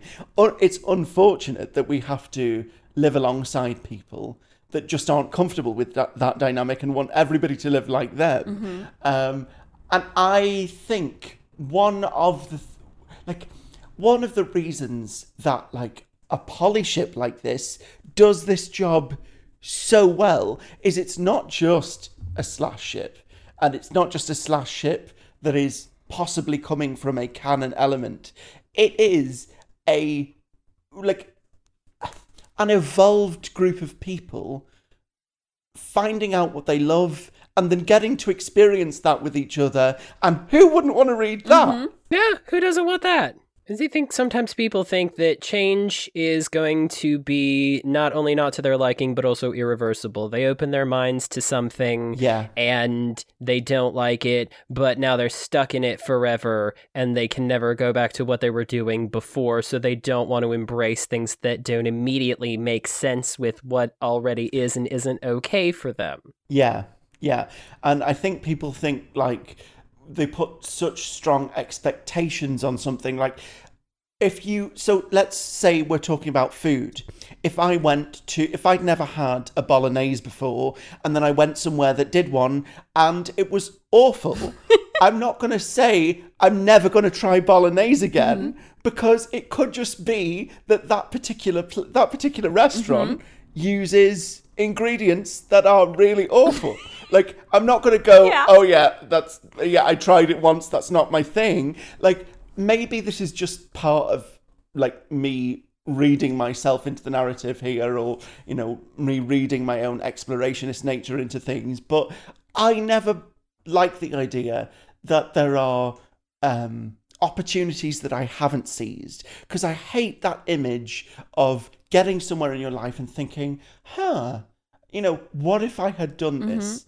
And you're never going to know. You you're never going to know. So i personally now get to the point where it's like whenever we we deal with a poly ship or an unconventional ship or uh you know anything that is even slightly pushing the envelope for me i'm like well even if i don't think i'm going to be invested i always want to give it a whirl. Because if you don't try it how do you know? How like how are you supposed to know? Mm-hmm. And i there are there are people in the world and I've had conversations with them who literally don't eat very simple basic foods and I wonder how they're able to get through life never having eaten a potato say you know Eat them taters, honey. I Eat well them exactly taters. Talk about versatility. Potatoes. potatoes oh my- Potatoes will be anything for you. They'll do anything to please you. Potatoes are the ultimate. They are genderless, I assume. I don't know. They are sexless, and yet they will satisfy you. That's literally my husband's like uh what is it? I guess like kind of a like cold open like question for people is like what's um like what's your favorite kind of potato? Like literally going into like what version of a potato is your favorite potato because there's so many different potatoes and he's like name a better combination than potato and salt. yeah Fair Yes. point. So, shall I share with you all what I have brought to offer up today? yeah. please yes please do that thing i'm mm-hmm. so ready Right. So, before I do that, I do want to recommend to all the listeners I shared an already written fan fiction with Megs and Nathan uh, called Hot Library Hunk that I recommend because it went in a very different direction from what I did. In that one, Remus is the entry point and Sirius and James are the established couple. They're a couple working in a coffee shop and they are mooning see what i did Yes. there over mm-hmm. the hot library hunk that comes in and orders a coffee and then they're arguing over who gets to serve him who gets to serve him. Wink, and then at the end you find out Oh my god, I can't believe you just did that. really we we've been at this for almost two hours i would believe it if i were you anyway, at the end of that one, you find out his name is Remus, and you're like, really? Yeah. No. I'm It's a just dog. the way they call him. It's not like it was tagged. no, it's just the way. It's a short, lovely, Yes. fluffy, hilarious, and it, the fun isn't finding out who it is at the end. It's the fact that they keep calling him Hot Library Hunk Yes. until he says his name is Remus. yes. And you're thinking, okay, so this is how they meet him. Yeah. That's hilarious. They're in a why there are so many coffee shops in fan fiction. Don't get me started on that. Mm-hmm. Anyway, so what I have for you today is something that I have titled Give It a Spin, You Pillock. Before I read it, I will accept predictions based on the title. What do you think I mean by Give It a Spin, You Pillock? Well, obviously, Okay, like you I- play off of like it's like. sp- s- So instantly, I go instantly to like spin the bottle because of the Uh-huh. spin. Yes, I was gonna- But then also Yeah. like uh you know some trying something new. Like like why wouldn't you, like kind of what you're talking about the food thing? It's like oh just give it you know give it a try you know sort of thing. Like what's what's it hurt to just you know so. But I definitely yeah either either they're playing Twister or or spin the bottle. Oh, I should. Yeah. I, I'm gonna write that one next. They're playing Twister, and then suddenly, Whoops. right foot red, but the foot did not land on red. Are they are they wearing yeah? Clothes are like, not required. Moony, please tell me that's a wand in your pocket. no, James, that is not a wand in my pocket. My wand is shorter than that. I actually, um, I saw a meme today, and it was the scene in Deathly Hallows Part One, Uh-huh. uh, where it's, it was like uh, me when I see a guy I like, and it's Voldemort reaching over and going, "I require your wand." oh my god! wow. Perfect. Wow. oh. Anywho, Yes, yes. so- So, I very, mu- I very much doubt that they're going to be on Wheel of Fortune. So I, I, I definitely think it's a spin the bottle kind of situation, or a truth and dare, sort of some, Some game party is being game. played. Yeah. yeah, yeah. Um, pin the tail on the werewolf. um, and someone is essentially um, maneuvered into a tricky situation that they initially think, "Oh, what, what, what's happening?" But then they realize they're they're actually enjoying themselves. There we go. I love these predictions. and now we're going to find out how many of them actually come up. All right, so, ladies and gentlemen, and everyone who is something other than that, the world premiere of Give It a Spin, Ya Pillock by Dream Quaffle. All the Gryffindors were gathered in the common room in a circle. The bottle of butterbeer was just sitting in the center of the circle as everyone stared at it. Instantly correct. There you go. Spot on. You got it. Well done. So, when does it start spinning? asked a fifth year girl. Don't be stupid. It doesn't spin on its own, snapped Sirius. Someone has to grab the bottle and spin it themselves. Most of the Gryffindors stood around the circle, staring at Sirius with a mixture of curiosity and apprehension. They usually went along with whatever he suggested they do, because the payoff was always worth it. This time, he had come back from a Muggle Studies class with a mischievous grin on his face and told everyone to gather in the common room to play a game. Oh my gosh, this Right, was a wait, this so was a class. They were teaching spin the bottle in Muggle Studies. Yes, in my head canon, this is a Muggle Studies professor who says, "Look, it's no good pretending that these things don't exist." Yes. So, if you go to a party, I know the kind of games you all are likely to play. You might have a game of Wizard Chess or Exploding Snap, but Yes. in you know, the muggle world, all they have to do is just give the bottle a spin and then snog each other. Oh, Perfectly easy. Oh, that's The so rules of the game are simple. And he's got like a list of all the different games that they go over. So like every party he brings out a new, you know, different game for them to do. Oh, that's so funny. exactly. Nice. Yeah, Sirius would immediately like, okay, we got to put this into practice. Like we we actually have to do this Mm-hmm. now. Look, it's easy, said Sirius. Yeah, just like your mum, whispered James.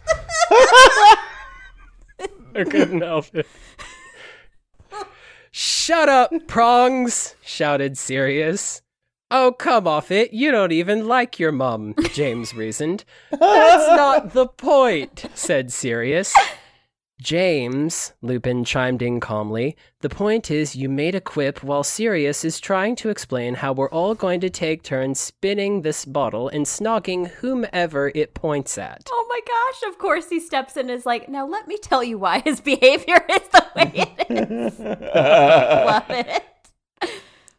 Thanks a lot, Remus, said Sirius. Why don't you just tell them who's going to win the Quidditch Cup this year while you're at it? Well, Poland has been looking really good this year, but then again, Scotland is trying to. Oh, Jesus, Merlin Christ, Moony, please learn sarcasm! Sirius shouted. I couldn't help it. I just threw that in. I thought it was funny. I had to work in. I was going to work in Jesus, Merlin Christ at some point. I was determined on that. Yeah, well, uh, and listen, anything is better than Merlin's beard at this point. Like, uh, there's only, there's, I have to believe people are saying more than Merlin's beard, but you Oh, know. Merlin's most baggy Y-fronts. That's my favorite. so Lupin looked straight at Sirius and, still calm, said, Jesus, Merlin, Christ, Sirius, can we please get on with spinning the bottle? Sirius took a deep breath and rejoined the circle. For a moment, everyone just stood there. It wasn't clear if the assembled masses were just nervous about the prospect of kissing one of their classmates in front of everyone, or if perhaps they had become interested in the drama between these three young men. All right, sod it, James piped up. I'll go first then, shall I? James pulled out his wand and pointed it at the bottle. Remus reached over and pushed James's arm back down. I don't think it counts unless we spin the bottle without magic, James. James rolled his eyes at Sirius. Best friends they may be, but Remus and Sirius were always roping him into doing new things like this and then telling him how to do them. Maybe it was just because they wanted to be the ones in charge for a change. Maybe James was just being too sensitive. All right, then, said James as he stowed his wand back in his robes. He walked to the center of the circle and made a big show of picking up the bottle and placing it on its side. Typical. For those that can't see, Megs just did a little twirly thing with her hand, and it, it was Exactly. Such, such a good appropriate accompaniment to the, the, the narration. Um, yeah, if you're seeing the video, uh, you'll see why. And if you are not, those are available on our Discord for a very reasonable price. On our Discord? Patreon. nice. On our Patreon. I do know things. I do know some things. Of course. With a flick of the wrist, he spun the bottle. As it was spinning, he looked around the circle. Lily was nowhere to be seen. Oh no. She was probably studying. She was always studying whenever the perfect opportunity for them to kiss would come up. There was plenty of other people in the circle he had kissed before, though. He had to admit he couldn't remember all their names, but he knew which ones they were because they were looking hopeful that this might be round two. Oh my. oh, James. James Potter is a hoe. James Potter is a hoe Abs- for show. Absolutely. Absolutely. Ooh. Sirius and Remus had their heads together, laughing and whispering. James thought at first that they were taking bets on where the bottle might land.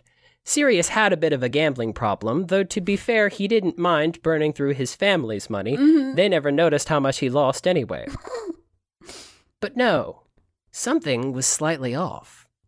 Remus was smiling the biggest, and he was usually the one that got dragged into Sirius's schemes with apprehension. James looked down Oh. and he saw the faintest sign that Remus had just put his wand back in his pocket. Ooh. Ooh, Remus, get yours. Remember that sound that you just made? It's going to come up in a moment.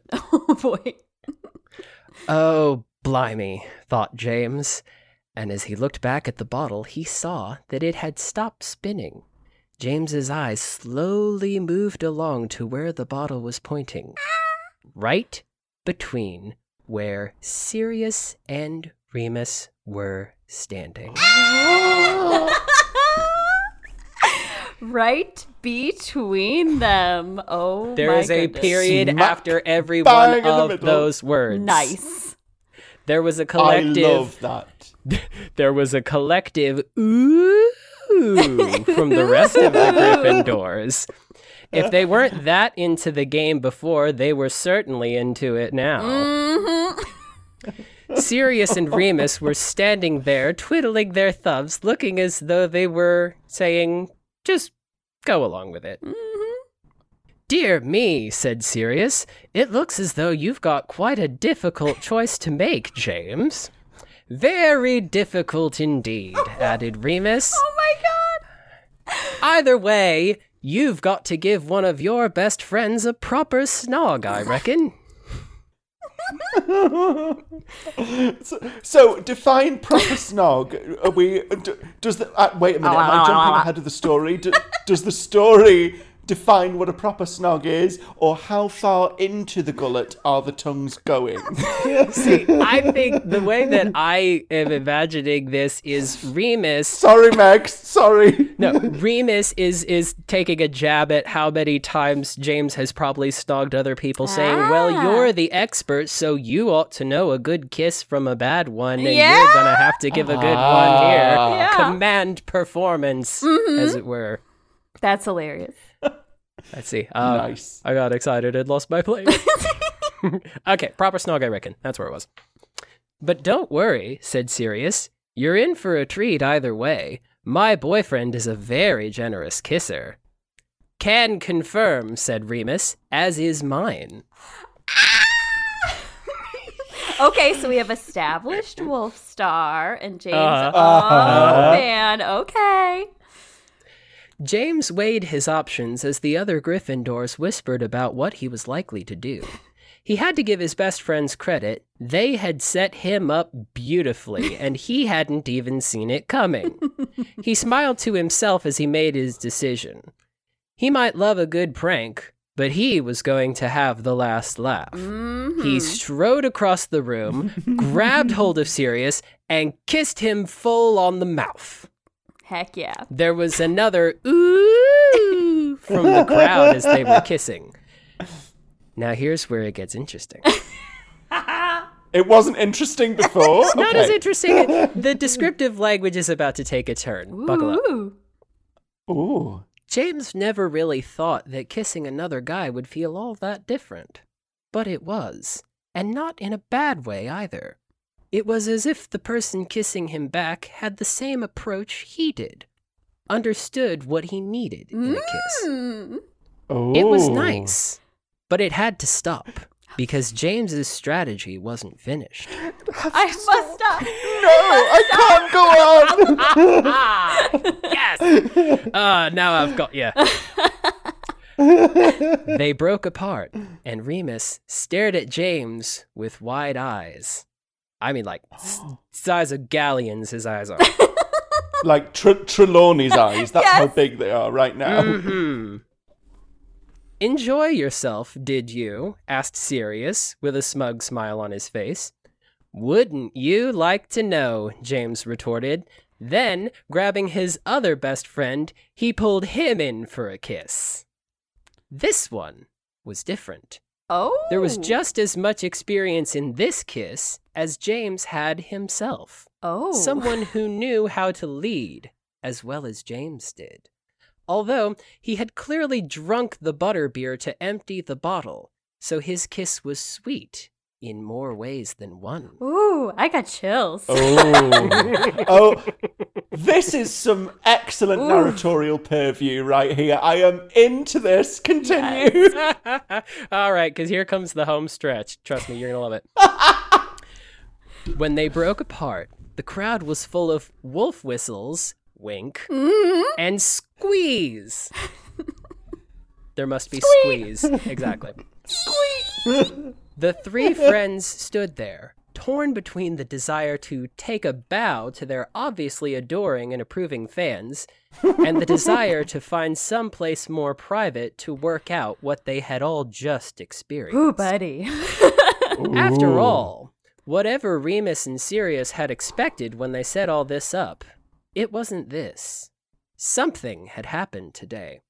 Some new and exciting aspect of their friendship had snuck up on them out of nowhere. Before they had time to work out what to do next, a voice from behind them said, Oh, good! You're all playing Spin the Bottle. Mind if I go next? The three turned and saw that Lily oh, had joined the circle. Just showed up. The end. ah. That was Ah, incredible. oh, there you go. Oh, thank you. Oh, Wow. oh, my soul is was so good. very soothed right now. That was very, very good indeed. Ooh, Thank you. Oh, so okay. So I loved okay, so what I loved about obviously the kiss writing is you were obviously playing off of Sirius being able to receive the type of kiss that James gives like perfectly because obviously Remus mm-hmm. kisses in that way and so then for James to feel that in reverse a mirror image or what like that's just ooh I loved that so mm-hmm. much that was so good It's interesting Yeah. when I, I when the story ended up going that route, and I'm thinking to myself, what would this actually feel like? Like if I'm James, what's going through my mind? Mm-hmm. Because James, you know, he's a hoe. We've established that. It's canon. It's Uh-huh. there. We all know it. When he's kissing Remus, Remus is he's the shy little cinnamon roll boy, and this is one of those rare opportunities for him to kind of yes be a devious little scamp like Sirius is. That's part of Uh-huh. what brings them together. He doesn't do it all the time, but he can. And when James is kissing him, James is thinking, oh, it's okay. I'll lead, and you're just going to yeah enjoy it. And yet, because he's now got so much experience, because he's got this wonderful boyfriend who has clearly been tutoring him, he Mhm. knows what somebody needs in that kiss. But then when he's kissing Sirius, it's like two masters doing battle. Mm-hmm. It's like, okay, A I clash don't... of swords. Exactly. It's like James is kissing Sirius, and he's thinking, maybe I don't need to be in charge all the time. Oh my goodness. Because obviously, my best friend here knows as much as I do. Yes. Maybe even Mhm. more. Awesome. but I think he would enjoy that fight for dominance, and I think you you put that across beautifully in the writing as well. Like I just loved the, the, my main love of this whole story is that James is ostensibly on the back foot for all of it. Like he has no first of all he has no idea what he's being put up mm-hmm. to, and then he has no idea the intensity of the experiences he's about to be exposed to and that is a lovely color to see on James because as we've already said like whenever that sort of cocky jockishness gets flipped mm-hmm. that is such a that's such a fun side of James to see and you you just did that so well oh I'm so, thank you so much for sharing that that was incredible Thank you. I, I, I was happy to do it. It's a perfect excuse for me to. Um, I, I I'd never written a Wolf Starbucks before, so it was it was seems appropriate Mm-hmm. that it would be for this occasion that I would I would finally sit down and write one.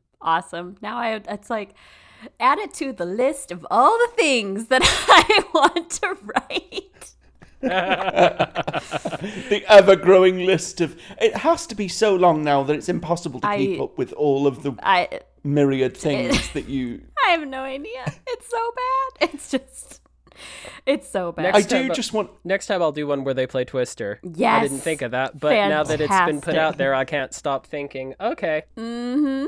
That's for next week's Muggle Studies Yeah. class. We all know what's really going on in those classes now. And I picture uh Sirius is the one to start. So it's probably, you know, uh, James and Remus are playing Twister and Sirius is in charge of the spin or whatever. All of a sudden he's like pretending to spin and he's like, "Oh, like he's obviously strategic strategically placing, you know, body parts and things like that." Oh, I know. I've got it. So. Sometimes they do these things, especially in animated shows, where the teacher doesn't turn up for class and one of the students, who's kind of the alpha, Yeah. has to lead everybody. So Sirius hops up in front of the class and says, Right, you lot, listen up. I've got a muggle game for you since we've been talking about those. Brings out Twister. Nice. Right. Ah. So you spin the wheel. You put whatever part it says to put wherever color it is. I've added a few just to get creative. Don't overthink it. Just go with it. It's like, I'm sorry, you want me to put my what on green? Or I'm sorry, you want me to put my right foot where exactly? and of course the the like the playing mat is magically enlarged as well so that all of the class can participate at once Yes. Now, the playing mat isn't the only thing, if you know what I'm saying. Uh, well i see normally normally it's me on this podcast going to those places so i'm delighted to be able to like doff the chapeau to somebody else and give someone else a chance to be filthy because i feel like not that you're not filthy megs but i always feel like i i get there first Don't worry, Megs. You are you are you are properly filthy. I'm I'm have no doubt. I get plenty filthy in my fiction. Oh no! no. Nudge, nudge. I Wink, do wink. just- Say no more. I do just want to really quickly circle back to uh, a point you made before you gave us all that wonderful story where you were like, "There's so many coffee shops in fan fiction." There really is." But the ship name is literally Wolf, Wolf Starbucks. Starbucks. So Yes. Sounds like Starbucks. Yeah, Yes. it's got Starbucks in it. yes. Yeah, so Ah. they have to meet in a coffee shop, Sure right? they do. That's it's baked right into the title. But we've we've also talked about how not everything has to fit within the established canon. I don't know if Starbucks even existed during Marauders era, and I don't know how long it took to make it from Seattle, Washington, over to the UK. Do they have Starbucks over there? They have it, don't they? I feel I feel they do definitely. We have it now. Um, I feel like it came over in the nineties because I definitely remember when the first few happened. It was a big thing. Like it, it was like we're getting something really culturally significant and important. And then after a few years, everybody was just like, "Oh no." Oh my god. Okay. Speaking of Like- speaking What? of hilarious text messages from spouses. Um my husband well, that was a big pivot, but okay, let's. Which we were speaking of like two hours, two hours ago. ago. um, but it's relevant right now. Um, so he texted me how much longer, and I said hopefully soon. And he's like, I low key want Starbucks. yes! The stars and planets have aligned, and Woo! this is working out exactly the way it should. Oh my gosh, that's so that was funny. That was great. I am delighted. This is just uh, what a way, what a way to come full circle on this episode. To just be like, yes, full spousal approval has been had. yes. All right. So I'm trying to think. Is there anything else that any points or thoughts or feels that we haven't covered that you had? I yet? think at some point, not maybe not every single episode, but I think there's generally a part where you ask yourselves, "Do you ship it?" yes, that's. But I sort of feel Yeah. like we entered into the conversation pre-shipping it. Yes, yes. See, because that's so this me. I just need someone with them. Like I'm not anti Wolfstar, but like when Wolfstar gets someone in there, I'm like, yes, like that's That's great. I love, yeah, I love the idea of this. So yeah, absolutely. I definitely ship this so much. Definitely, definitely ship it. Mm-hmm. Well, I already shipped Wolfstar, so I can't imagine a universe wherein I don't also ship Yes. this. Adding more people into the equation is not a problem for me, and the fact that it's James as well, and that we've gone into like fleshing out his character and how great that would be in addition to what we've already established is there. I yeah, I ship this hundred percent. Obviously, like um. Duh. Yeah, and I'm not, and I'm not against. Like, I've, of course, now I'm curious that I'm like, oh, what would it be Wolf Star Buck Bucktail? would be to get Peter involved. Wolf, Starbucks, and Peggy. oh man, so good. Yeah, if we can get any Hamilton edits that are Marauders style, that would be great. Peter Peggy. Peter Peggy grew. ah, Peter Peggy grew. Eh. But Remus is Peggy. Oh, oh man. Oh. Yes. So yes, so we absolutely ship it. You know what? We we have a chapter called The Other Minister. We'll have one Yes. called The Other Schuyler Sister. there we go. Yes, Fantastic. yes, we will. They're all dressing up as the Schuyler sisters for Halloween because they're doing a drag revue at school, and Peter wants to be in it too, but there aren't any more Schuyler sisters, so he has to invent one. Yes! Oh, this is a fan fiction. Yes, so it's just this, yeah, that, that other sister that no one knows about. The other Schuyler sister, it will be called, and it will be fantastic. Wonderful. And one of them will be bad at makeup.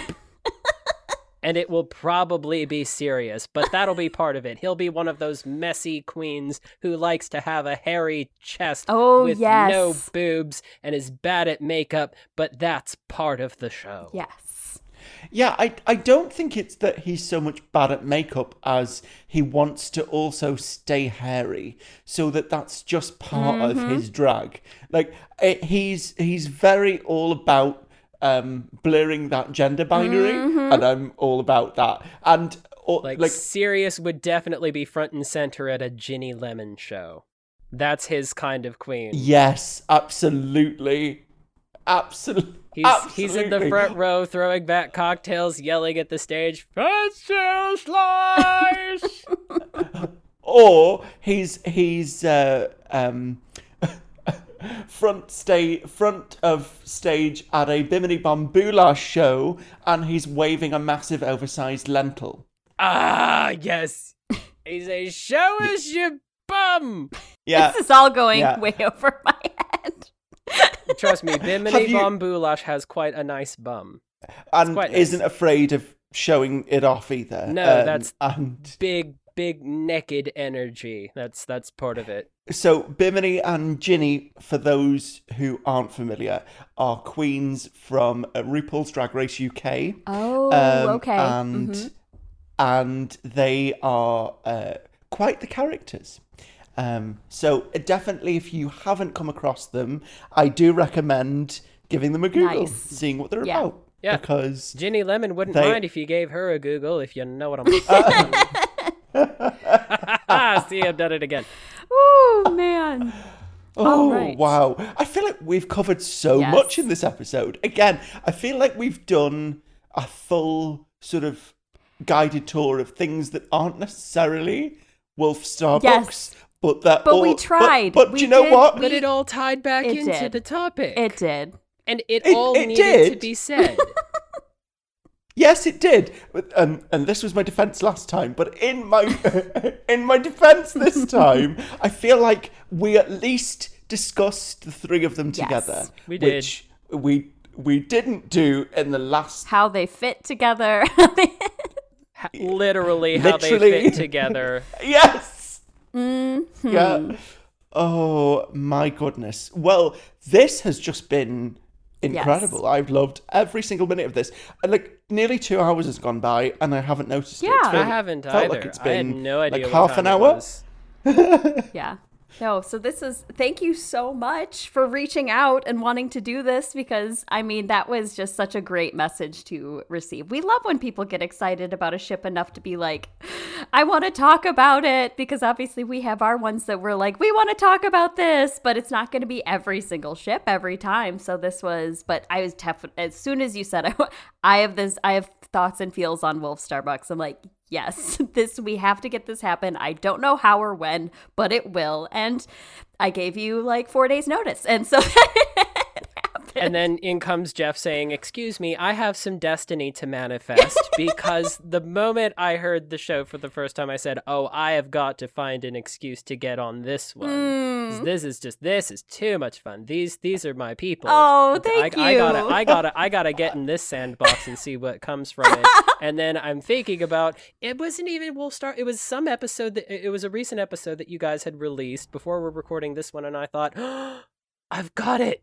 The penny finally dropped. I said, I know what we need to talk about. Mhm. So I reached out to Megs and I said, Could we maybe do this? And you were so enthusiastic Yeah. about it. And I said, Nope, I made the right call. yes. This, So this, much this fun. is what we Yeah. shall do. Mm-hmm. Mm-hmm. I can I just say when Megs told me that we'd be having you on to do this episode, I was so excited. I was like, Jeff is in the Jeff that wrote us that wonderful fic for Spooch, mm-hmm. and then Jeff is in the Jeff that did Song? that song for the Twelve Days of Shipmas, uh-huh. and now we get to have like the full feature length experience. Like I, I, I don't regret a single minute. No. This, this has No, been everything about this has been amazing. absolutely wonderful. I love it. Fantastic. So yeah, well now we get to you know whatever do our awkward not really goodbyes. But thank you so much for joining us. We'll definitely have to do it again, especially if you have another. I know Juliana's like, I got Scorbus, I got Scorbus. Don't worry, Juliana, we remember, we remember. Oh, you're in for it with Juliana with Scorbus. You can be sure of that. She will. She will give you a good, proper episode. with that one. Fantastic, and I love Scorbus too. I that'll be so much fun when we get to that one. well, yeah, because They're so precious. that's canon as well. Mm-hmm. That actually is canon. We don't just have to pretend that it is. Yep. I mean, that's canon Yeah. in that universe. I won't. I, I won't go on about Cursed Child except to say I enjoy Cursed Child. Right. It being Harry Potter canon. Yes, exactly. I en- will, I enjoy Cursed Child. Okay, you know what? I'll say it. I enjoy it. I don't get caught up in the debate about whether or not it's canon. That's a stupid argument to have. Mm-hmm. I like Okay. it. It's fine. Mhm. That's all. Mm-hmm. Mm-hmm. Okay. I I can I yes, I'm on board with how much you love it. And you love it, and that's all that needs to be happening in this discussion right now. I love the characters it gave us. I love the characters it gave us. Yes. I agree. I agree with you. I have so much fun with next gen for sure. So, yeah. Well, I all right. Are we? What are you going to? Is there anything else? Uh, just no, I was, I, no, I was just gonna say I can't wait to I can't wait till we do this again. Absolutely. No, definitely. You all know where I can be reached anytime. Just send up the bat signal, and here I shall be. we'll just, what is it like? A we'll literally put a quaffle in like a in like a bubble like thing, like a thought bubble. Yeah, like a thought bubble. Yeah, quaffle in a thought bubble. Just put that up in the sky. Perfect. Well, thanks again for joining us, and this was so much fun. We're just our episodes just keep getting longer and longer, and that's just how it is. That's just the way it is, and uh, and I don't think anyone's so as far as we know complaining yet. So it's, No. so much fun. No, they don't mind. Yes. Just enjoy it. so It's it's all good. Yes. So until next time, listeners, we can't wait to see what comes next time. Who knows? Listen Or after. Because because we don't. Or who? or who, yeah. Yeah, it's gonna be it's gonna be a hot mess, but it's gonna be Yes. fun, and we know you're gonna enjoy it. So come back for that whenever that is, and we will look forward to delighting your ear holes then. Bye. Bye. awesome. So now that you've finished enjoying that episode, I bet you're wondering what we're going to be talking about next time. Will it be a ship? Could it be a trope? What about a character centric episode? Editing Megs, put the listeners out of their misery. Next time we'll be focusing on. Arthur and Molly Weasley. So come back to enjoy that at your earliest possible convenience. But you know, preferably sooner rather than later, because we do make it so you'll listen to it and we hope you enjoy it. Remember your Gunkle Nathan's advice be kind to each other, manage your mischief, and we'll catch you in the next one soon.